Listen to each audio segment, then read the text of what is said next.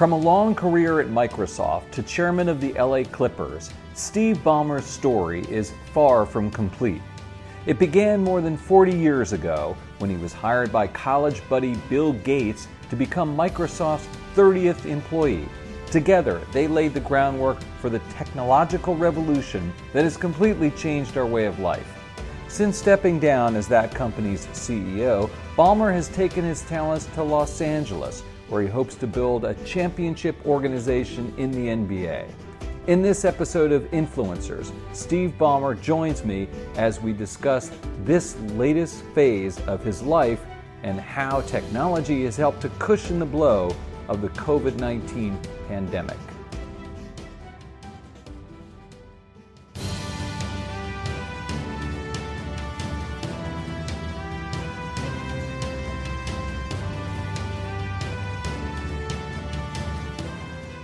Hello, everyone. Welcome to Influencers. I'm Andy Serwer, and welcome to our guest, Steve Ballmer, the owner of the Los Angeles Clippers, founder of USA Facts, and former CEO of Microsoft. Steve, good to see you. Pleasure, Andy. Thanks very much for having me. It's uh, it's an honor. Well, thank you. And so you're all good, sheltering in place. How are things going during this coronavirus for you, Steve? I'd say uh, very fortunate in two regards. Uh, one, uh, our family is safe and healthy. Uh, my friends have been safe and healthy.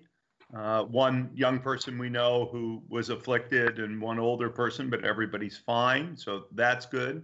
And since we've been fortunate financially, we're not dealing with many of the terrible issues that folks are dealing with. So, how have you reshifted the focus of some of your endeavors during the coronavirus and maybe looking to address uh, the disease or its impact on our society and, and economy?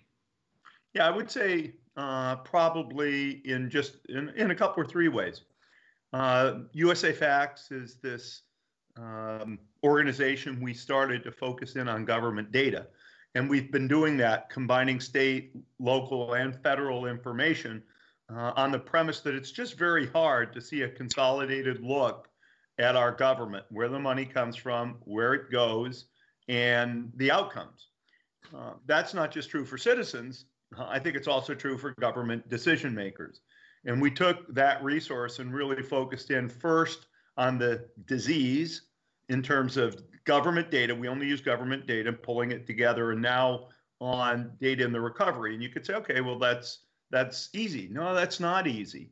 We've written software that literally has to go pull uh, county health data together to understand what's going on county by county by county in terms of uh, the virus. And our data is good enough. The CDC uses it and points to it on their website.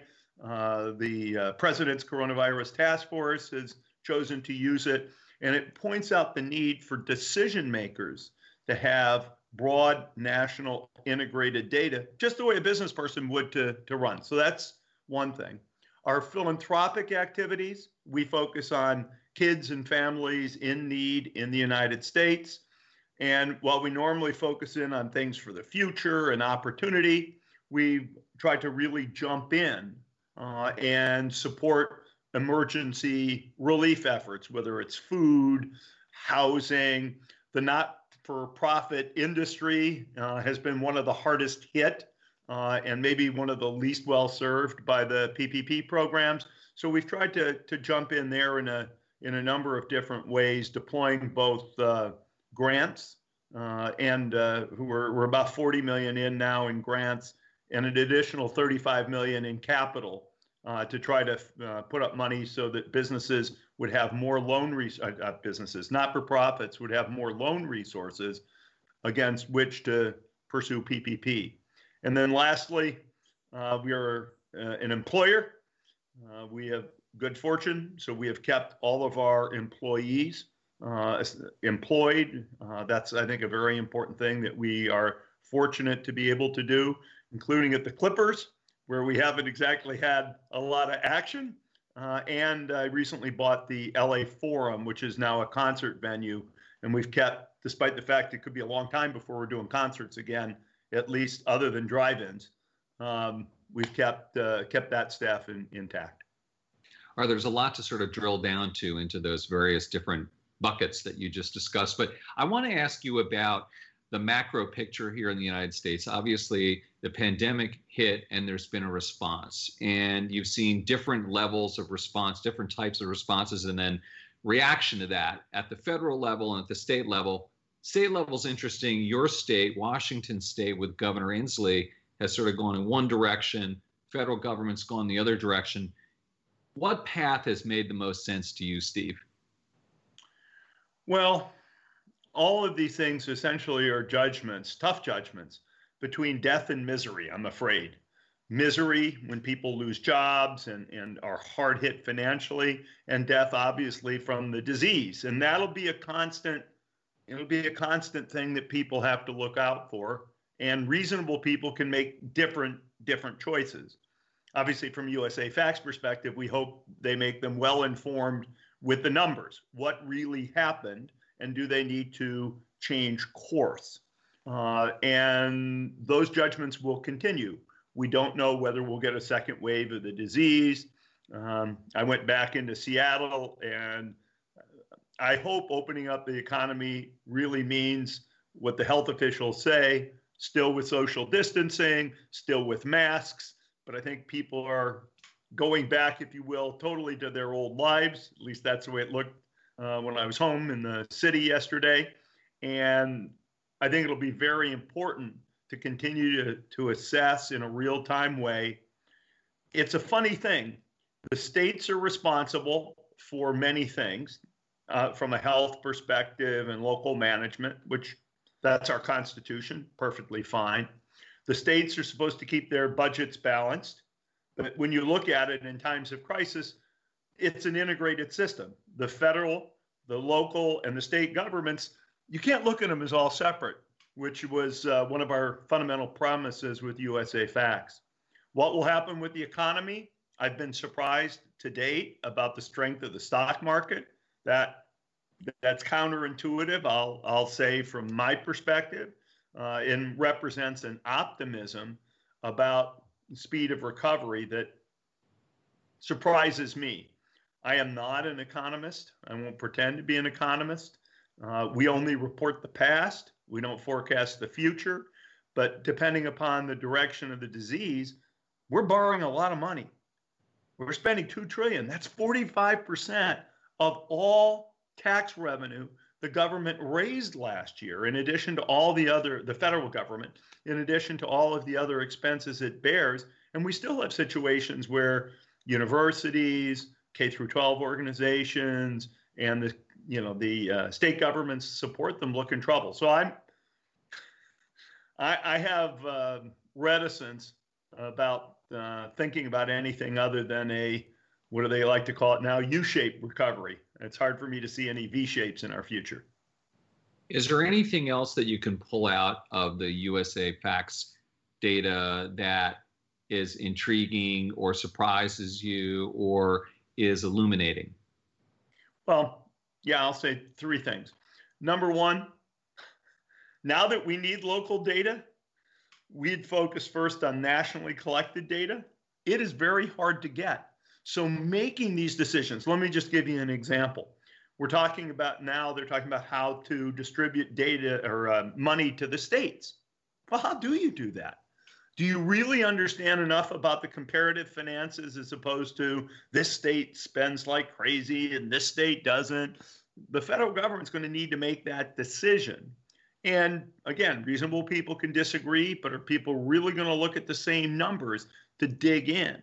Are those numbers consolidated? Even when you get down to the, the local level, what's going on in this uh, metro area or county? What's going on here? So the lack of data, I can't say shocks me, but it continues to surprise me. That's one. No business would do this. Uh, Second thing is what really do things look like in this recovery? I mentioned, you know, state finances, but you can say what's going on with prices. The overall consumer price index is down slightly. And yet, if you look at the staples, the things people really need, what's going on with eggs and bread and food prices, we've had the single business biggest month over month increases in many, many years. An area of focus because that's where the rubber meets the road right now, which which frankly surprised me. I did not expect to see that kind of buoyancy. I guess it makes sense in a world of supply and demand, but it it didn't really strike this uh, this citizen as we were thinking about uh, thinking about the the crisis. If you look at the distribution of the uh, so-called PPP dollars, Paycheck Protection Program, I was surprised to see that North Dakota is number one in the country uh, dollars per capita for PPP. Hmm. I was surprised to see that Texas was the biggest total recipient of PPP dollars because it doesn't have the biggest population. So, how we think about this stuff is the financial is the banking system, which was chartered essentially for delivering this program, is it working the way decision makers wanted it to work? Dive in, buy the data, take a look. And there's a, a few surprises, if you will. Let's uh, talk about the tech sector a little bit, Steve. And um, your old company, Microsoft, uh, along with the FANGs, are certainly performing well during this time. Does that surprise you? And is it a case maybe where they're actually garnering too much market power given how well they're faring? Well, in answer to the first question, it does not surprise me. The many of the things that are going on now, uh, we and others uh, me when I was at Microsoft, we've been talking about for years. We've been talking about virtual meetings. We've talked about remote working. We've talked about digital everything. And all of that now is seeing an acceleration, starting with the virtual meeting uh, scenarios and, and what it means to run a business that can uh, without that physical connection. But, and I talked to Satya Nadella, who runs Microsoft. He has a nice way of framing you know, I'm, I'm sitting there myself thinking, wow, this should drive everything to digital. I'll just give you an example. In the communities we serve philanthropically, there are many people who are unbanked. If you are unbanked, how do you get your check? This one time nice check from the government. It turns out that's that's a real difficult problem. If you're not filing taxes, if you if you're uh, paper based in terms of your financial records, all of these things are complicated. And I'm thinking this is going to accelerate. I talked to Nadella at Microsoft, and what does he say? They have a concept that they encapsulate now in this word, these words, digital everything, which which is kind of the modern day equivalent of of themes that that Microsoft and the rest of the tech indus- industry has has banged on. But I think that'll speed up.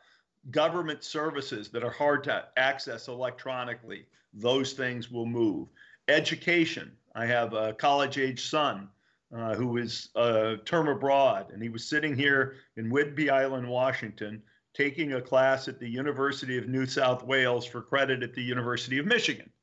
And some of the classes have worked out very well online, others haven't. But education, healthcare. Healthcare, we've been talking about telehealth, but it's been something for other people. That's accelerating. So, this notion of digital everything is an enabler for, for tech companies to add more value, which is fantastic. Do I think tech companies have more market power? I don't think it changes the market power dynamics and the competitiveness. It just makes the tech industry more important. And I would say that was an inevitable thing.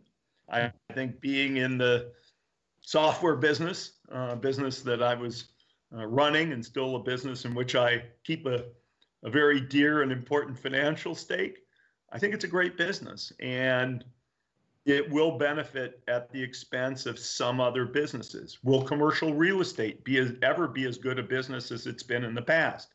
Well, with virtual working, it's possible we will have smaller workspaces what will happen with commuting and cars and investments that people are making now in new forms of mass transit. Some things could do better, some things could, do worse. So you can kind of run through things in various industries. The tech sector will benefit. There's just no question about that. Are you surprised that we're sitting here, Steve, using Skype, which you helped buy when you were CEO of Microsoft, right? I mean, did you ever envision it was going to be used this way? Well, no, no. If you'd asked me when we bought the thing, I think we made our bid in 2011. Uh, if we would actually do interviews this way, I thought about working, I thought about people communicating with one another, but the quality of the video and everything else has gotten so good, and our inability to do this any other way. But here's the big question back to you, Andy. Will we do these kinds of interviews these ways after things are safer from a health perspective? My bet is yes. Do I do I want to fly to New York for for press interview? Um, no, we can do that in a convenient way that people have built faith in from a quality of experience standpoint. Um, so I, you know, I have historically had to drive down to downtown Seattle, park, blah, blah, blah, or Uber just to be in a studio to do an interview. No, Skype's working just fine for the two of us. Yeah, I think that's right. I mean, there was reluctance by both parties, I think, to do this kind of thing. And I think we realized that, boy, there's a lot to be gained. It's a lot easier for you. And then from our standpoint, it's a lot easier to get people who might have been reluctant to go to that studio and blah, blah, blah, like you said. Um, hey, let me ask you, what do you think of Satya Nadella? I think uh, the his record speaks for him for itself. He's done a great job uh, propelling the company forward. Uh, I'm excited for him. Uh, I got to say, I feel a little warmth in my heart for me too. One of the things I had always said was the greatest contribution, the thing that would make me proudest of Microsoft if the company went on to higher heights uh, after I was gone. And I think it's fair to say the company has from a profit standpoint, uh, industry importance, back to number one in terms of market cap uh, in the world. So I think in many ways, financial and product uh, innovation, the company has really moved forward uh, very, very nicely. And I'm also kind of proud of the guy. It's always nice when you can have an internal successor. Uh, and uh, you know, I had the privilege of working with Satya for uh, about 24 years uh, before he took over the role. And man, this guy's great. A little bit more about the the tech business, and right now, you know, they've been under fire from Washington for a while, and you're sort of familiar with that process, being in the crosshairs. Um, and right now, the president is mad at Twitter and he's mad at the social media platforms, which I guess basically means Twitter, Facebook, and maybe YouTube as well. Um, although I guess he could include LinkedIn, but so far they've avoided it to a great degree, which is owned by Microsoft. What's your take on on that tension between the president and tech? Um, I'll use the pr- president specifically. And I, I say this in a mon, uh, nonpartisan way. It's very important from USA Facts perspective. Reasonable people are talking today about what freedom of speech looks like on the internet.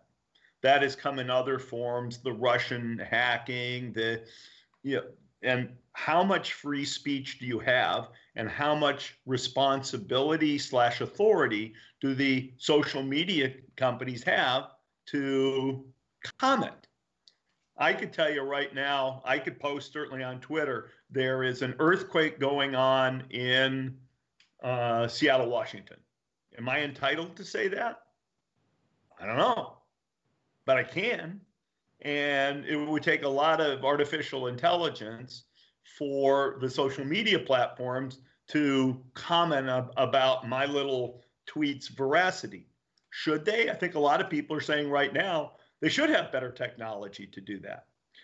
So then, when when others speak, whether it's the president or some other uh, person in authority, uh, how do you want to speak to that? If somebody says, you know, or thinks that that has the, you know, the same quality of uh, truth uh, that my saying there's an earthquake, and I'm not trying to equate the two. Mm-hmm. And in many cases, reasonable people will be able to disagree, not about whether there's an earthquake right now. So I don't think it, it is outside the bounds of what responsibility for accuracy should I be able to speak freely, even if I don't speak accurately? Should the president, should um, uh, the speaker, you know, whoever you take, should I be able to speak unfettered?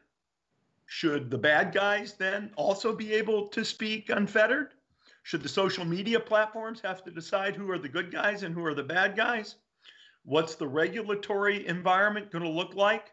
I think that's got to be that's got to be worked through by government with the the uh, industry because the industry can describe what's possible. Government needs to speak for the will of the people, if you will. Uh, and the way this one came about is is interesting, but it ties to the same themes, even if it's a, a verified a verified uh, person. I mean, it sounds like you're not sure what the solution is, and I, to be fair to you, Steve, you're not alone but but it's not easy, right? Oh, but I I tell you, I think it, it's easier than people think. This what is a wild thing. Why do I say that? If if there can be some kind of negotiation, and I don't mean this in, in the wrong way, if there can be a negotiation between the industry and the government I think it's better done that way than through legislation. It's better to be worked through by the regulators with the industry because then you can take on nuance. And the industry can explain what's possible, and the government can push the industry to innovate in certain ways. Things will get better. The artificial intelligence approaches will be applied to specific problems. This is not going to go away overnight, but it is my opinion that right now the innovation is not being applied in as perfect a way as it could if there was a more clear target.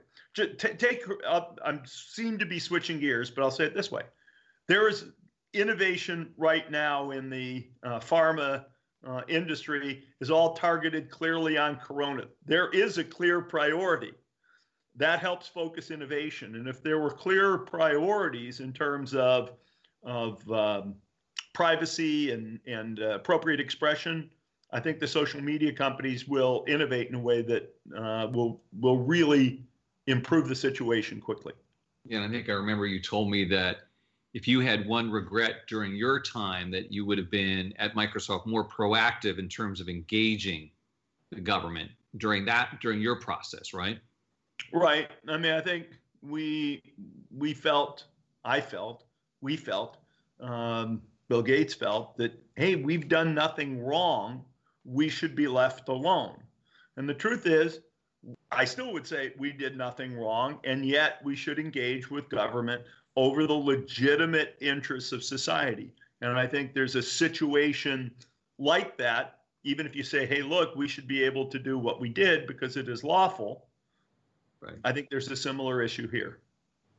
Steve, I was shocked to read you grew up in the Detroit area, that you were a shy kid.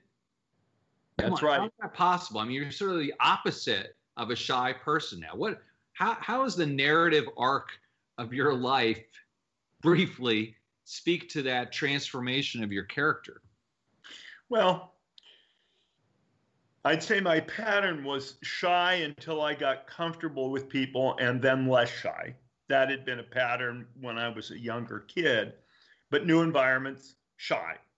And I'd say I still have some of that in new environments. You know, my first day meeting our basketball team, um, I had nerves, a lot of nerves. But the transformative time for me came uh, in college and in business school. And I'll just give you a short anecdote.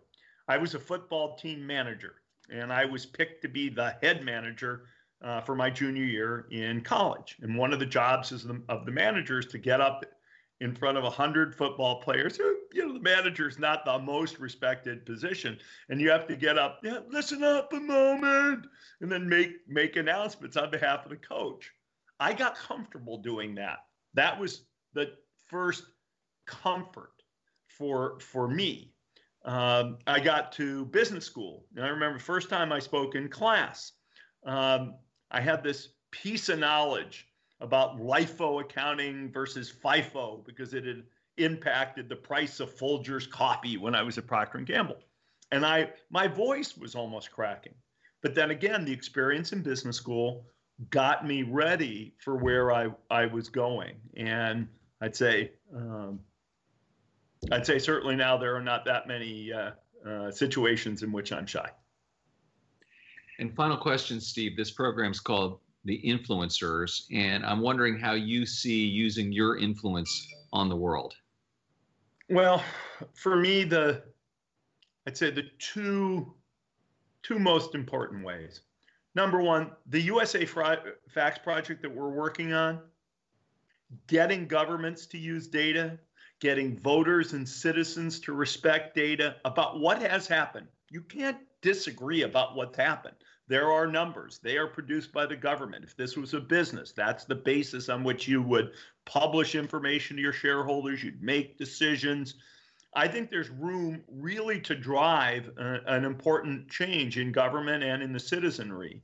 Uh, there are plenty of quotes from Madison, from Moynihan about everybody's sort of got to be educated about the, the facts to have a democracy. And there is some movement in the government with things like the Data Act to make improvements in this area.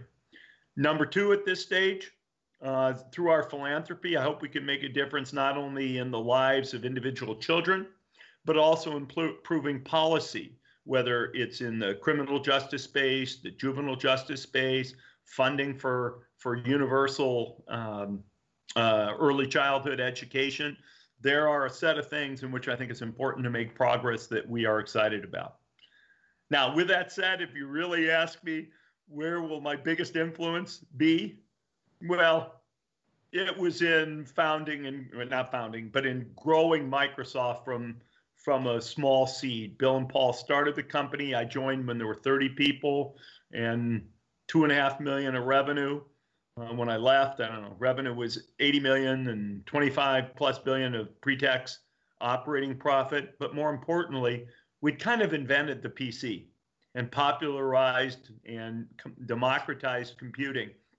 And so I can live with the fact that that may be the biggest influence I ever have, but I get to keep trying in ways that I also think are important. And uh, I'm excited about that. I can't say it falls in the influence category, but I'd also like to prove that the underdog can really win basketball champions. Uh, we have been historically not the most respected franchise in the NBA. We played in the shadow of a another team in Los Angeles that's done very well, and to as an influencer, if you will, be able to establish the story of the underdog once again, uh, having uh, all the potential in the world. That for me would be exciting. I just don't think it goes on quite the same list as the others. This week, I got a chance to catch up with Steve about the return of the NBA and the Black Lives Matter protests. Let me shift gears, Steve, a little bit and ask you about the Clippers, which you mentioned. Um, what's going on right now with the season? There's obviously a lot of topics in the air right now with the NBA and the players. Where do things stand with the season? Yeah, there's a plan to reopen the season uh, in Orlando, Florida uh, no fans, and if you will, sort of a contained environment to maximize the the health factors for uh, for the players and staff who are there. Uh, the goal is to be safer than almost any other environment a player could put themselves in. So safer than the world at large. Uh, that's that's the goal with with lots of testing and uh, other appropriate quarantining and masks and uh, we're working hard. The league is working hard on that, and uh, hopefully that part works out. Uh, obviously, there's also the the issues of racial injustice that are so much in the news right now, and the league and the NBA Players Association are also uh, in discussions about how to to elevate those, to to focus on those, and not uh, take our players away uh, from the voices they can have, but to allow them to have maybe even more voice uh, through restarting the season. And I'm sure you've spoken with the players and the coaches, and, and where do they stand on on all this? Do they they want to go back and they want to be a part of the conversation as well, right? Yeah, I think each guy is evaluate, and and we respect, we encourage each of our guys to encourage uh, to to process this, if you will, individually. Individually, they have to decide is are the health factors acceptable to to them and their families. Uh, the personal living situation, because there's a long time away from from loved ones. Does that work for them? Does the opportunity to participate in the protests and the racial justice movement that's going on right now, does it all fit? And we respect and honor, and we told our players we respect and honor them figuring that out, and uh, we'll support them in the decisions they make. Let me also ask you about venues. Um, you talked about having not having live audiences and with concerts, and, and what do you do there? You got this thing now, but so, so what are you going to do with it? Well, it turns out first step probably is to see if we can reopen with drive-in, some kind of drive-in concerts where people people are in their car. Uh, we're certainly looking at that. Uh, we look with some curiosity in terms of what's going on, at, what will go on, and is going on at movie theaters. Uh, you know, there's no there's no uh, plan with the public health authorities that would allow us to think about any kind of reopening in the near term. Uh, but we're studying what goes on in other kinds of environments, working with the county health department in LA, and we'll probably try, as I said, some drive-in events to get started. You've been watching Influencers. I'm Andy Serwer. We'll see you next time.